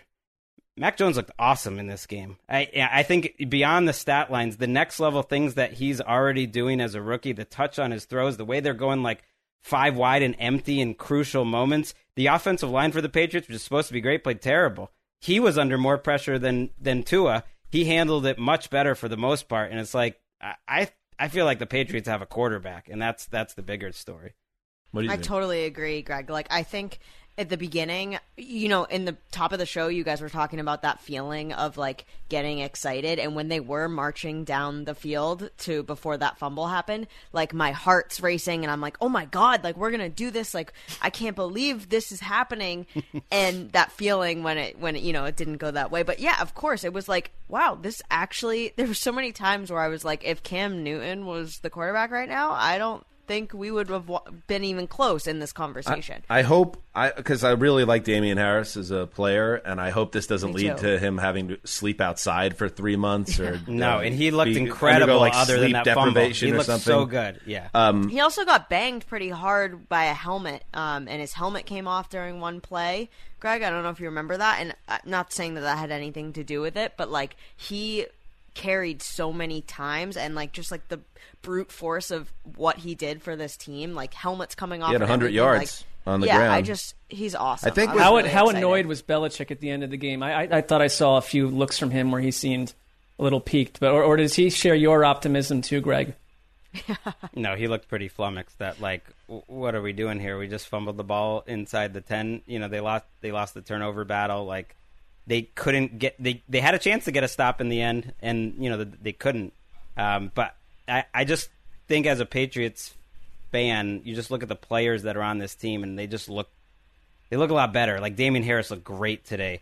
There's a couple. You know, the passing game wasn't. Jakobi Meyers. the passing game wasn't perfect, catches. but it's like when you're throwing the ball to Jonnu Smith and Hunter Henry and Agholor at the end, it's like a couple of them made plays on their own. And it's like they just didn't have guys like that last year. So I think even though they lost, I felt a lot of positivity. Well, I think that's what's kind of tricky here with the Pats. Um, that you spend 160 million in guaranteed money in free agency, which tells you we're looking to win now. But then you cut Cam and you say the rookie's starting, and then that puts you in a different place as a team, which is well, it's not really all, always about wins. It's about progress for the kid as well. It's almost like they're trying to live in two worlds. And I'm not saying that can't work, but at least from a fan standpoint, maybe there's going to be some. Uh, it's going to be tough to focus for some But I people. don't on know that. if Cam would be. if Right. that is just for Mac progress. Jones Like, is I don't, the ca- yeah, is the I win now think- quarterback. Well, they told you everything that they that you need to know about what they think about Cam Newton. Well- and there's another world where Mac Jones by week eight is playing in a universe that we didn't expect, and all these pieces fit he together did today. fine. He did today. I know Right. the numbers weren't crazy, but I think like what he's doing as a rookie. I'm you know I'm trying not to get too carried away because I, I know I am a Patriots fan, but I swear I would be saying this if he was on another team. That the things he's doing now, maybe like he doesn't have the the room to improve as much as some of these other quarterbacks, but the level he's at now is rare for a rookie. What It- about it really Tua, is. by the way? How did he look? Tua looked looked better than last year. I know that there was a lot of, and I'll shut up because no one wants to hear me talk about the Dolphins. but I think there was a lot of stuff, you know, going in this offseason. It's like, is Tua really the guy that you know the Dolphins, you know, tank for Tua? I do think that you know there were some, you know, he had a rushing TD, and and he, I think he played better. And Greg, correct me if I'm wrong. I think that there was an improvement from last season. Yeah, better, but a couple groaners. You don't need to take. You know, you you asked the question and then left, Erica, like you were like, "I- I'll hang up and listen. Uh, couple groaners. I mean, a killer Of interception course, at the yeah. end where he's trying to throw the ball. He said he's trying to throw the ball out of bounds, but he didn't reach it, which is you know, kind of the thing with Tua. Like we heard, Mac Jones's arm wasn't great. It's like Mac Jones's arm looks fine. Tu- Tua's arm, I think it's a question of some of those deep balls hanging up. Um, ha- had another groaner where he was lucky to get away with uh, another interception, but had positive plays. Myles Gaskin looked awesome, and they looked pretty tough to defend with some of the the read option and everything. And they got Will Fuller coming off suspension Yep. next week. He is an underrated uh, guy and a great deep threat. Uh, if Tua can get it to him. Uh, let's move on. Back goes Hurts. He is looking. He is firing for DeVonta Smith for a touchdown. The first touchdown of DeVonta Smith's NFL career. Merrill Reese, the legend, WIP with the call. Jalen Hurts threw three touchdown passes, the first of them to, yes, the Heisman Trophy winner, DeVonta Smith, and the Eagles made a winner of Nick Sirianni his head coach debut, 32-6 rout of the folly-filled Falcons. put the bang thing on him. at Mercedes-Benz Stadium. But Miark, Nick Sirianni sounded kind of nervous in his introductory press conference. How could this have happened? Exactly. I don't appreciate the way you just addressed m- my name either, but um, I'm gonna forge on.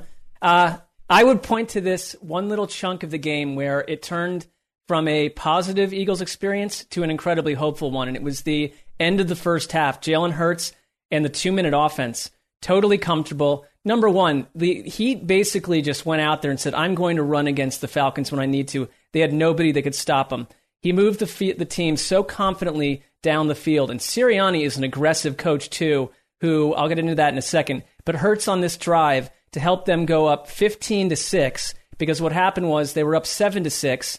They he threw a great pass to Dal- Dallas Goedert, who really battled Deion Jones to make a great catch in the end zone. Then there was a penalty on the Falcons, so it's at that point 13 to six, and Sirianni dials up a two point conversion that Miles Sanders got, and suddenly it's 15 to six at halftime, and the Falcons, who came out of the gate explosive on offense. I mean, moving the ball really well to the point where I thought the first quarter of this game was one of the better first quarters I'd seen in week one in a long time. They mm. could not get out of their problems in the red zone. They had drives that finished at the three and the nine, I believe, of Philadelphia, and then never got back there again. Arthur Smith was visibly annoyed on the sideline. I think that everything that they planned to do, he, it, the announcers made comments that he wanted to say, look, we don't want to be predictable. And they got stuck into a predictable place because they got down. I think this Jalen Hurts offense works very well under Sirianni. There's a lot of encouragement here if you're an Eagles fan. And after another after a bad offseason, he looked great. Let's hear from Arthur Smith, who was very unhappy with uh, his team's performance in his first game as head coach. I did a really poor job getting us ready to go. I feel uh, awful for our fans. Everybody showed up today. We'll do a better job. That game's not going to define us. It's a long season to go, but uh, I certainly didn't do a good enough job getting us ready to go today. Uh, Kyle Pitts, not much there in his debut after an offseason of breathless hype uh, from the tight end, but that it's early. Um, and in general, Greg, this is not the offense I think you saw either, because I know you were pretty high on Matt Ryan entering the year. Yeah, I uh, never like to hear when the coach says we've got a long season to go after week one. Like, it's a little bit of a cell phone. It's like, this isn't going to define. It's like, bro, no one said it was going to define you. It's like week one. Um, he's feeling it. And Uh-oh. it's a tough gig. You know, the caveat, yeah, the caveats apply that it's going against the Falcons defense, which probably the most talent poor defense in league. But I do think there's a, a Lamar Jackson element to Jalen Hurts where he raises the rest of the running game to an incredibly efficient degree. You know, you think of the Eagles as all about analytics, so like so are the Ravens. Like team, you know, teams are into running when it's incredibly efficient. So if, if you if you run it 31 times for 173 yards, that's great. You know, like, and I think Jalen Hurts' running ability with this offensive line at least has a chance to like raise the running floor really high for this Eagles team, where that can be something that's repeatable, even if you're not, you know, dropping 30 every week. Yeah, I mean, I think we just have to look back at some of these teams that turn into total disasters, like last year's Eagles, that the line went through multiple combinations, was never healthy. Today, healthy line. And how about the defensive line that down the stretch, when the Falcons were becoming predictable and Matt Ryan was stuck in pass only situations, was completely and totally harassed. Um, Javon Hargrave played great. The Falcons left guard, Gerald Mayfield, had his name mentioned for the wrong time way too often today because he got smoked a number of times. And so it was a bad matchup for Atlanta, but that's it's because the Falcons are completely legitimate up front, or the Eagles, I should say. Let's move on. St-Juste in coverage. That's where he's looking. That's where he's throwing. Mike Williams caught touchdown. Mike Williams and the big body and St-Juste never had a chance. That's my power rankings, buddy, and the voice of God for the Around the NFL podcast, Matt Money Smith of KYSR with the call. Justin Herbert wasn't perfect, but he led scoring drives of 75, 76, and 68 yards. Toss that go ahead touchdown to Mike Williams. Secures the bag. 2016 win over the Washington football team. Now, let's welcome in the pipe for another season on the flagship show. Nick Shook. Herbert continues to look special, and Washington has concerns with their quarterback position. I, I would be concerned if we don't clip secures the bag as a drop in the future. Because it really wasn't like a correct usage of it, right? I mean, right, exactly. It's, you know, getting the W didn't get that money. Really, it's all about money. Right, but I mean, he's not getting the money. When is he going to get the money? In like three years. I guess we'll just say that it still works. Um, I can't stay yeah, up with you, hip kids. Go ahead, Shook. Yeah, I mean, you try. That that's that's showing that you're trying so far. Um, yeah, I, Justin Herbert. I'm telling you what, you know, we, we saw what he did last year, and he, rookie of the year offensively, and everything's great. But you always have that question going into year two: Is there going to be a sophomore slump? Is he going to take? You know, is he going to continue moving forward? And and all I saw out of him today was a calm and cool and collected quarterback who looked wise beyond his years and basically served as the difference in a game that Chargers teams of years past would have lost. They would have found ways to lose it. There were moments where they, I, am sitting there watching it going, oh, that's the crushing penalty that gives Washington another chance. They go down and score. They end up winning this game by three points or whatever. There was late in the game where they force a fumble and the Chargers get the ball in their own territory. It's third and long. And what does Justin Herbert do? He steps up in the pocket and rips one down the middle of the field for a first down. He did it on multiple occasions on that possession alone. And honestly, they probably would have won by more if his receivers would have figured out how to catch the ball in the first half. So, mm. um, I, you know, Chargers fans who have dealt with so much crushing heartbreak, especially in recent years, they got to be really excited after watching this, knowing that they have a quarterback who, more often than not, if their defense plays adequately, is going to be able to throw them to close victories. Well, I know also, you know, Washington lost Ryan Fitzpatrick in this game, and we can get into it. But, you know, first takeaway, small sample size, but of the Joe Lombardi offense, which we talked about on Thursday, does it look like a Saints ish offense, or is there Shanahan elements, like you mentioned? Does, did it stand out to you to have a certain vibe? Uh, I would say, yeah, there are definitely some Saints ish to it, but they throw the ball further downfield than they did uh, in the final years of, of Drew Brees with the Saints. So I think that there's kind of an adjustment because you have a quarterback who's more capable at this stage in his career. When he's younger, he's got a live arm than the Saints did down the stretch with Drew Brees. But I mean, you got to be encouraged by what you saw. I know they only put up 20 points, but they had a lot of opportunities where they probably could have scored more. Like I said, if these guys had just executed, there was even a moment I think in the second half where Keenan Allen had a catch and run, and he just dropped the ball during the run. He was able to recover it, you know, averting a, a disaster. But um, it took them a solid two and a half quarters to kind of rediscover that they had hands and then put them to work. So I think if you kind of clean that stuff up, you get that in week one, you know, from time to time and continue to move forward, you're going to be in a situation where this offense is going to look a lot better than I think um, it has in past years because you know you have the weapons. It's just really been down to execution and uh, and being healthy. And they got, for the most part, they got all that to come together. Mm. So what happened with Fitzpatrick? Uh, he was tackled by Uchenna Nwosu um, and and suffered a hip injury, and it was really strange when it actually happened because you couldn't quite tell. It looked like a pretty normal sack, but he couldn't really get up, and he needed help walking off and everything else. And um, he was done after six attempts, so it was really early. Oof. But oddly enough, you know, you think we think about all the excitement that Ryan Fitzpatrick has created over the years with his many stops with different teams, and you're like, well, that's got to take a lot of juice out of him. But Taylor Heinicke actually did the opposite. He injected some life into them. Their problem was that they couldn't close the deal. They couldn't finish drives, and we do see that a lot again in Week One as well. Teams that show potential, but they haven't quite figured out how to finish off drives by getting points, and that's ultimately what uh, kind of did them in, especially fumbling down the stretch late. Right, the Chargers, you know, sneakily had almost a dominant offensive performance here. They only had eight drives. They reached the red zone in six of them. So yeah. you're right. Like there were those Charger moments. There was the it was kind of a fluky fumble from Herbert where he was trying to throw the ball and they slapped it out as he's throwing it and you know it ends up being Washington ball and then there's an interception. But to end the game on on a 15 play 82 yard drive, to me that's like the best way to end any games and then you're just kneeling on it. They should give style points. Like, yeah, I, I guess they covered anyway, so it doesn't matter. But they should, after the game, a judge should award them five, at least five extra style points for that drive.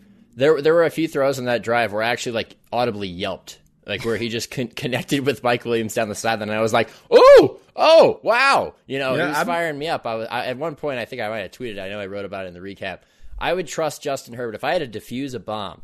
I would call in Justin Herbert to cut the proper cords and avoid blowing us all. I mean, Dan, the Titans could you could use that. Oh, that's a nuclear bomb. I'm not sure you yeah, can different stop different that, properties, but... different mechanics to it. But uh, it, when I didn't see a, a, stitch, I didn't see a second of this game. So, uh, but based on what people are saying about Herbert's performance, which doesn't sync up with the box score, I'm really looking forward to it.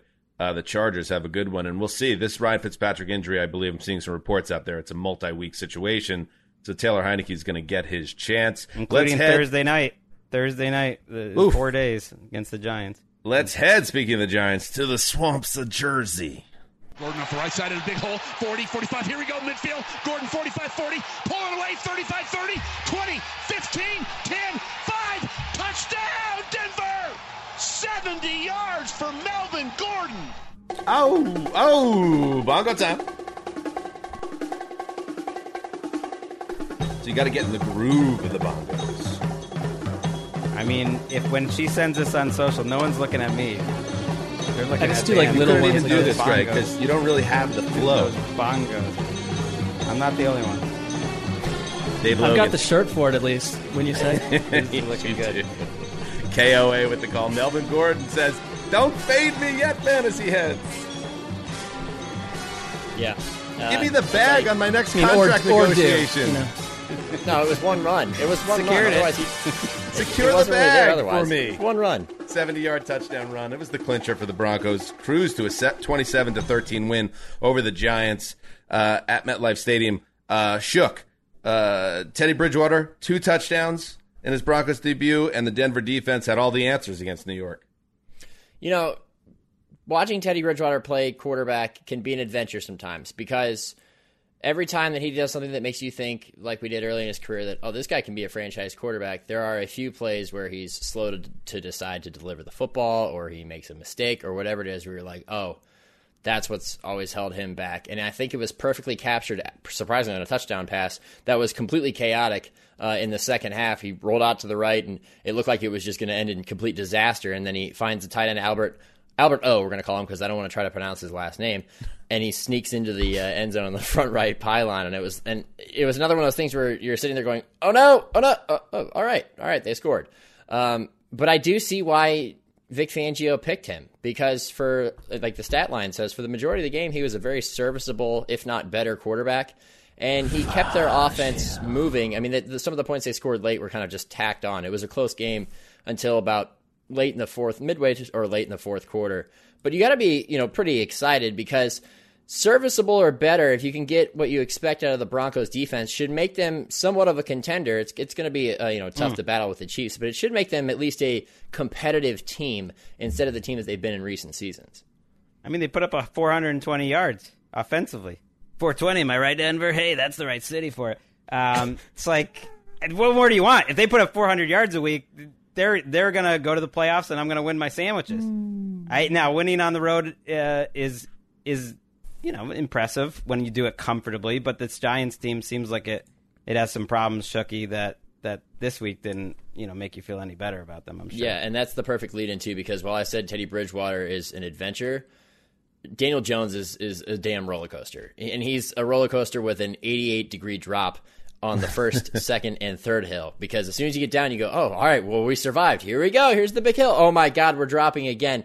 Daniel Jones with a textbook fumble at a bad time that kills a drive, making mistake and Change then making the game. a great play, and then making another mistake, and then ultimately digging themselves too much of a hole to get out of, you know, not being able to convert on fourth down on the edge of the red zone late in the game when you absolutely have to have it it, I hate to say it, but as I watched it, I'm like, man, Giants fans just have to be absolutely exasperated with Daniel Jones because, again, it's just like it was last year and, and somewhat in the year before, too. He shows flashes where you're like, man, this guy can make a play. Wow, he's talented. He's athletic. He's got a good arm.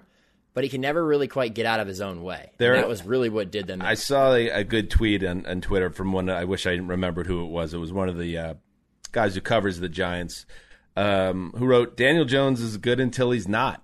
And that's the problem. Like just when you feel like okay, he's in a groove, we're in the right direction. Maybe this is something to build off.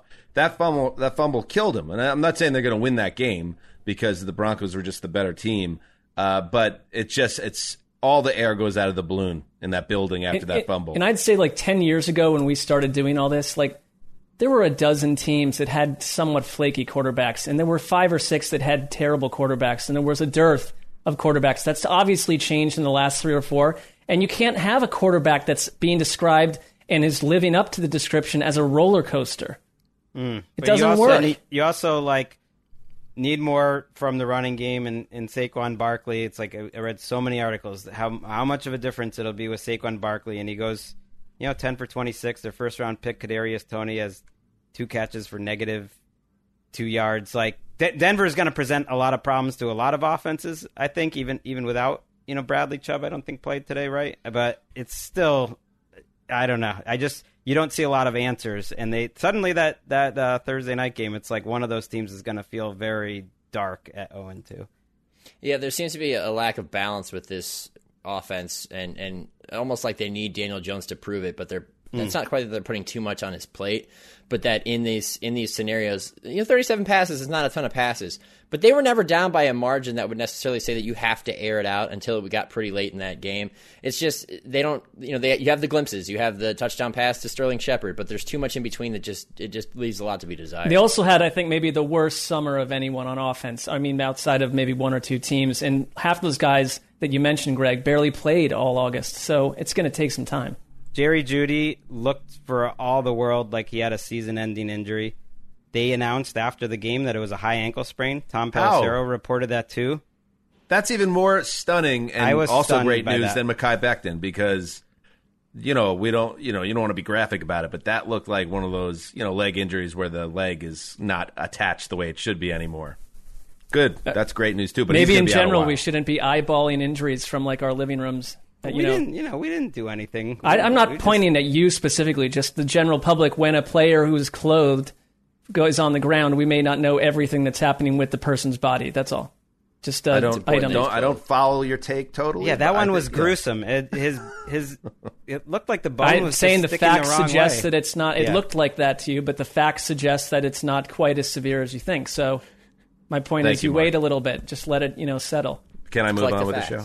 Thank Please you. Please do. We're on to Cincinnati.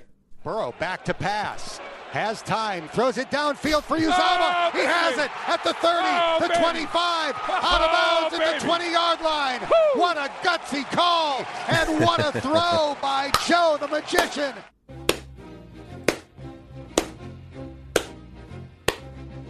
Oh, what a day for the Bengals. Dan Hoard, WCKY with the call. Dave Lapham there, too. Evan McPherson kicked a 33 yard field goal as time expired in OT to push the Bengals to a 27 24 win over the Vikings. And Shook, you know, we've talked about Zac Taylor on this show as a faceless entity entering this season, an important season for his career. And I thought he gained one with mm. a gutsy ass play call in that spot to set up the game winning kick. Good job by Zac Taylor. Good job by Joe Burrow. Good job by the Bengals. Yeah, and it wasn't the only time in that game where you saw a play call where you're like, wow, that was perfectly timed. That was genius. It, it, felt like he was getting into a rhythm. You know, you want to talk about a lack of balance with other teams. The one thing I thought the Bengals were really hurting with last year was dropping back Joe Burrow to pass 45, 50 times a game behind the offensive line, which is better now than it was then. It's still not great. They only had 27 pass attempts today.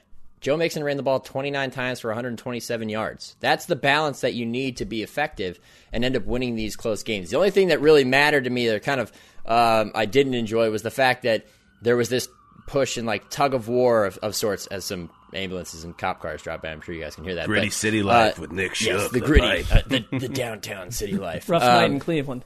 Yeah, yeah. Well, that's every night there was this there was this tug of war of sorts where they were just it's kind of like when you see a team spend a lot of time between the 20s and and that's where they were for a lot of the final quarter and then going into overtime and it was like all right you guys need to break one he had a great play, play call where they got to CJ Uzomah off a tight end leak that got him down into you know scoring territory that I was like wow that's a great play call but really if they have this type of balance they can be competitive and they can win these close games. It's just that they have to commit to it. It helps, of course, when you can get a good day out of Joe Mixon.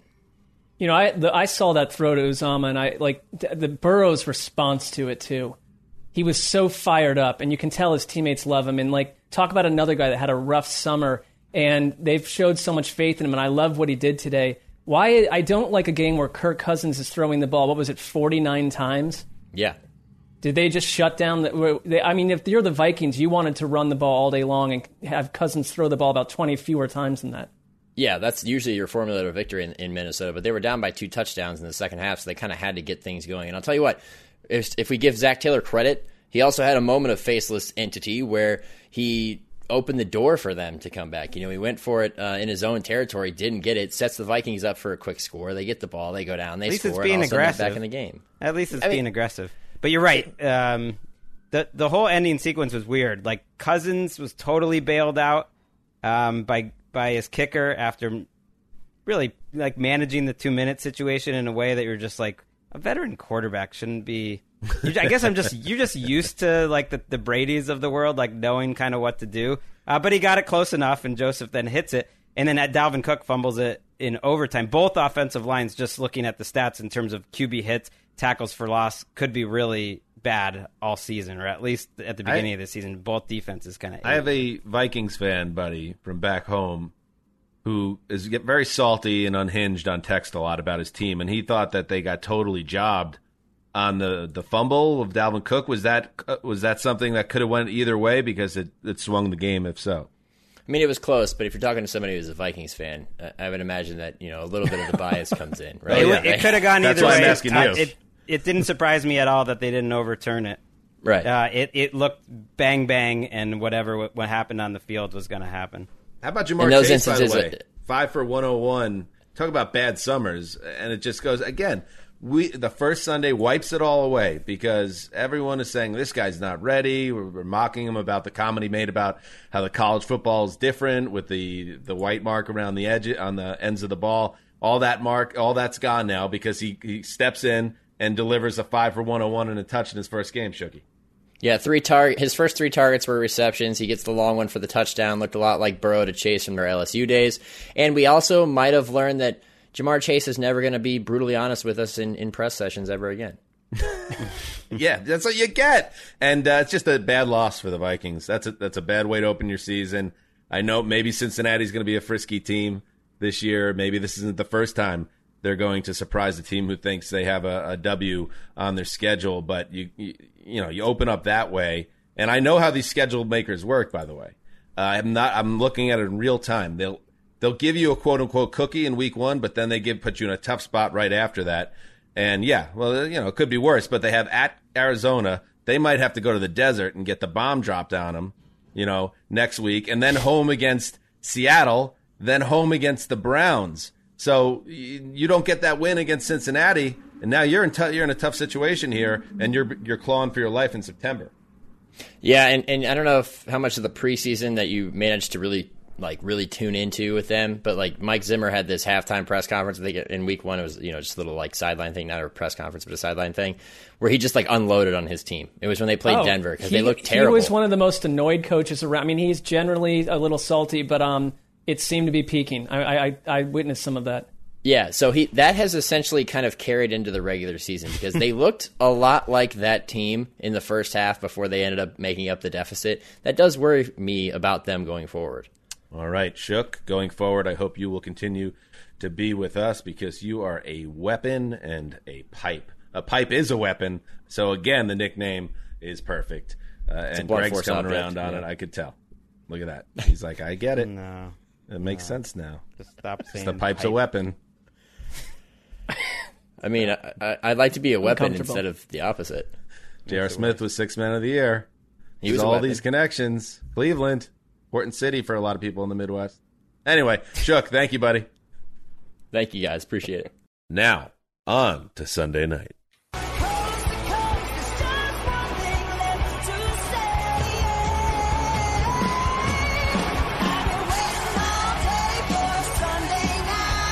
Enough of that.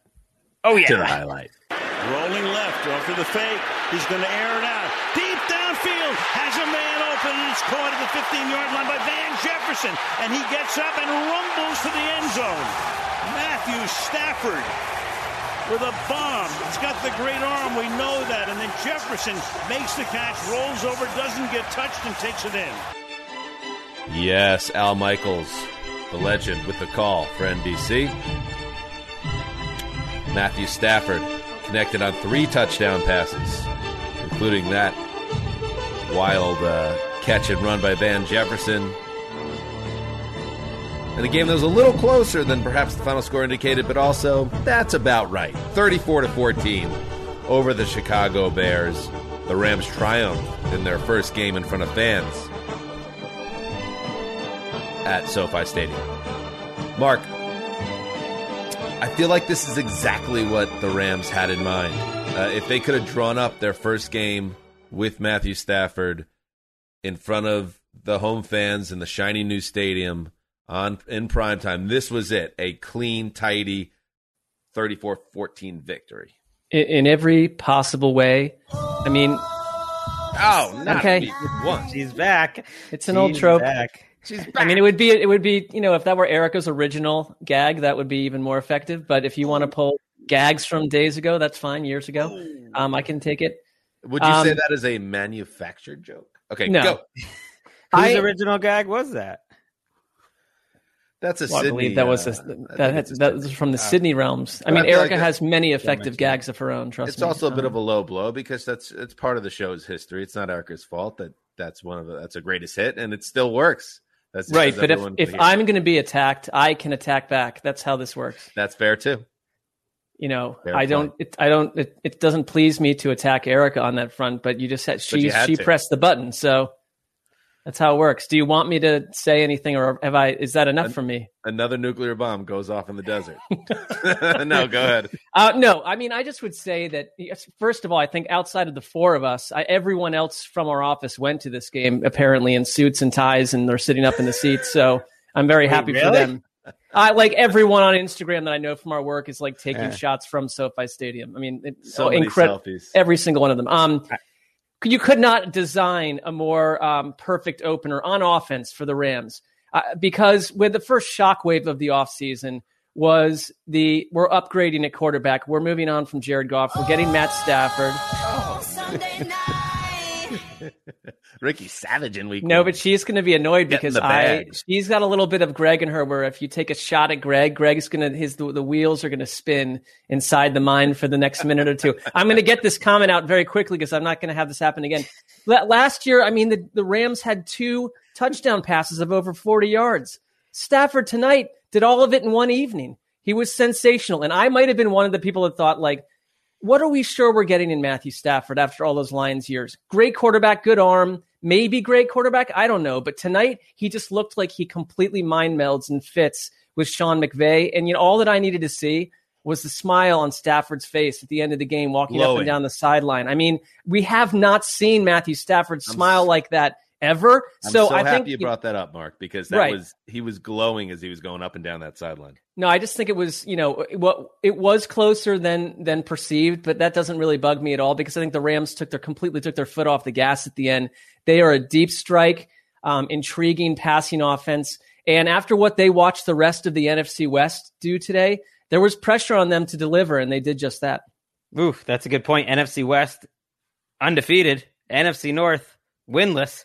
So there, there's two uh, different divisions. I, you know, I I wasn't on the gram. You know, I'm more of I'm like a football guy on Sunday, so I didn't see that. But I oh, do okay. know. Uh, I do know. Uh, I care our, about people and friends. That's our friend, uh, you know, our great friend Lakeisha Wesseling. She's not in a suit and tie, but she was in in the crowd watching this Get game, and enjoying this game, and um, you know, yelling for Cooper Kupp. So I think that's awesome that they got got her the victory. And you do almost get the feeling like that the Bears were like served up. I mean, you don't want to be too conspiratorial. That you know they get good ratings, the Bears, but it was almost like it felt like they were served up on this night, and it was almost like everything we've been saying for the last four months about like don't put Andy Dalton on Sunday Night Football, and we no one wants to see that, and then it's like here it comes, and you kind of like see Matt Nagy's galaxy brain thinking of like why he would start Matt, uh, you know, Dalton because they're they're already short at tackle. They lose Jason Peters, then they lose their backup tackle.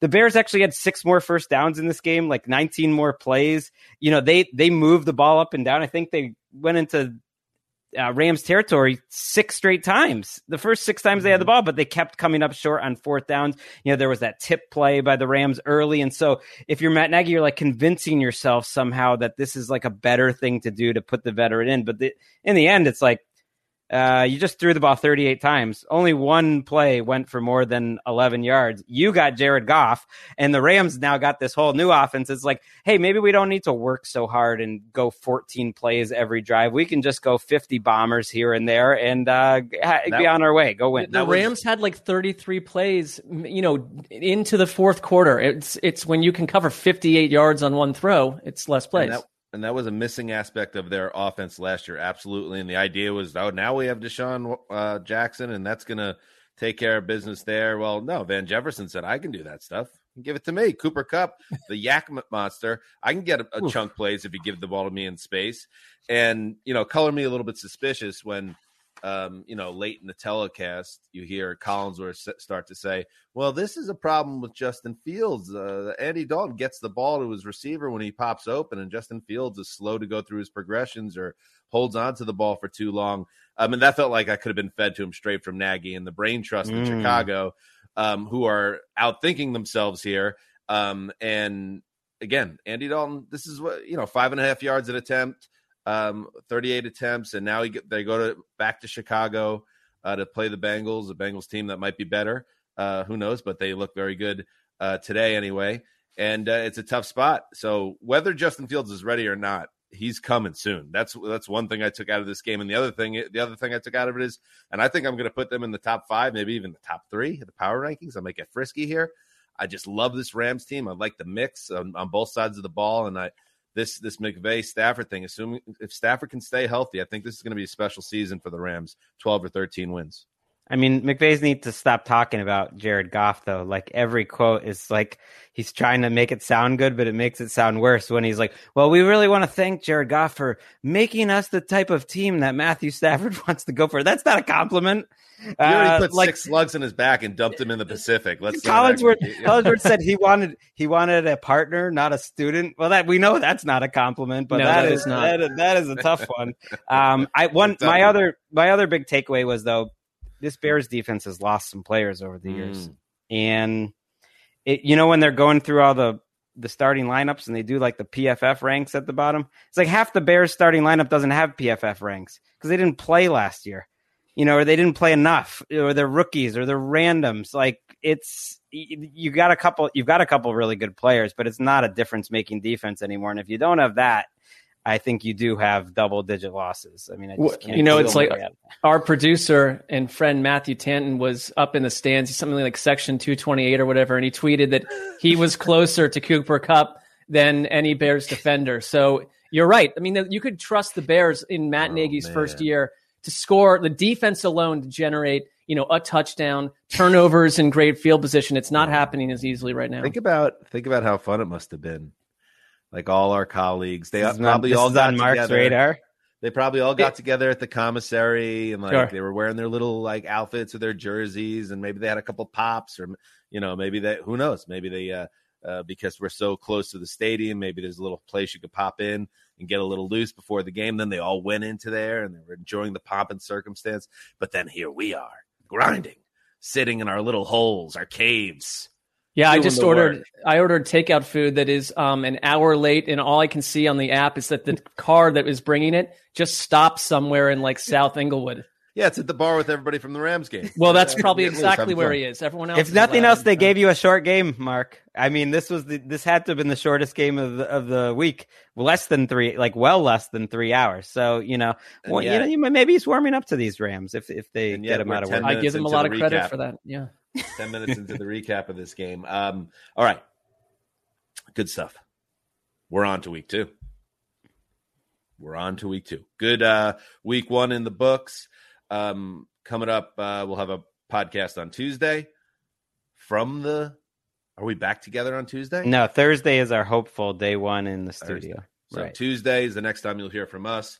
So enjoy this uh, extra long edition, the week one uh, super flagship show um, the two hour uh, around the NFL broadcast on Friday. I implore you guys to check that out on NFL Network.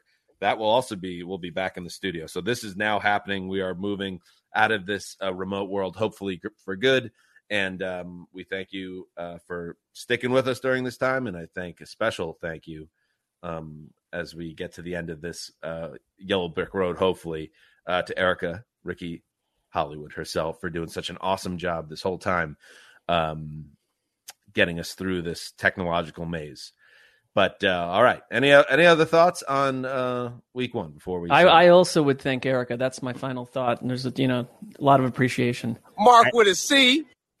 I also want to thank Erica, and I I just want to thank the listeners because um, this is the last time I'm going to be able to say this all, all year. Football is back. I mean, oh my god, and that's it. It's over. I can't with you guys. You're just so ridiculous. All right. That's it. Dan Head signing off for a Quiet Storm. And the old boss and Ricky Hollywood. Till Tuesday. Keep the Woo! We did it!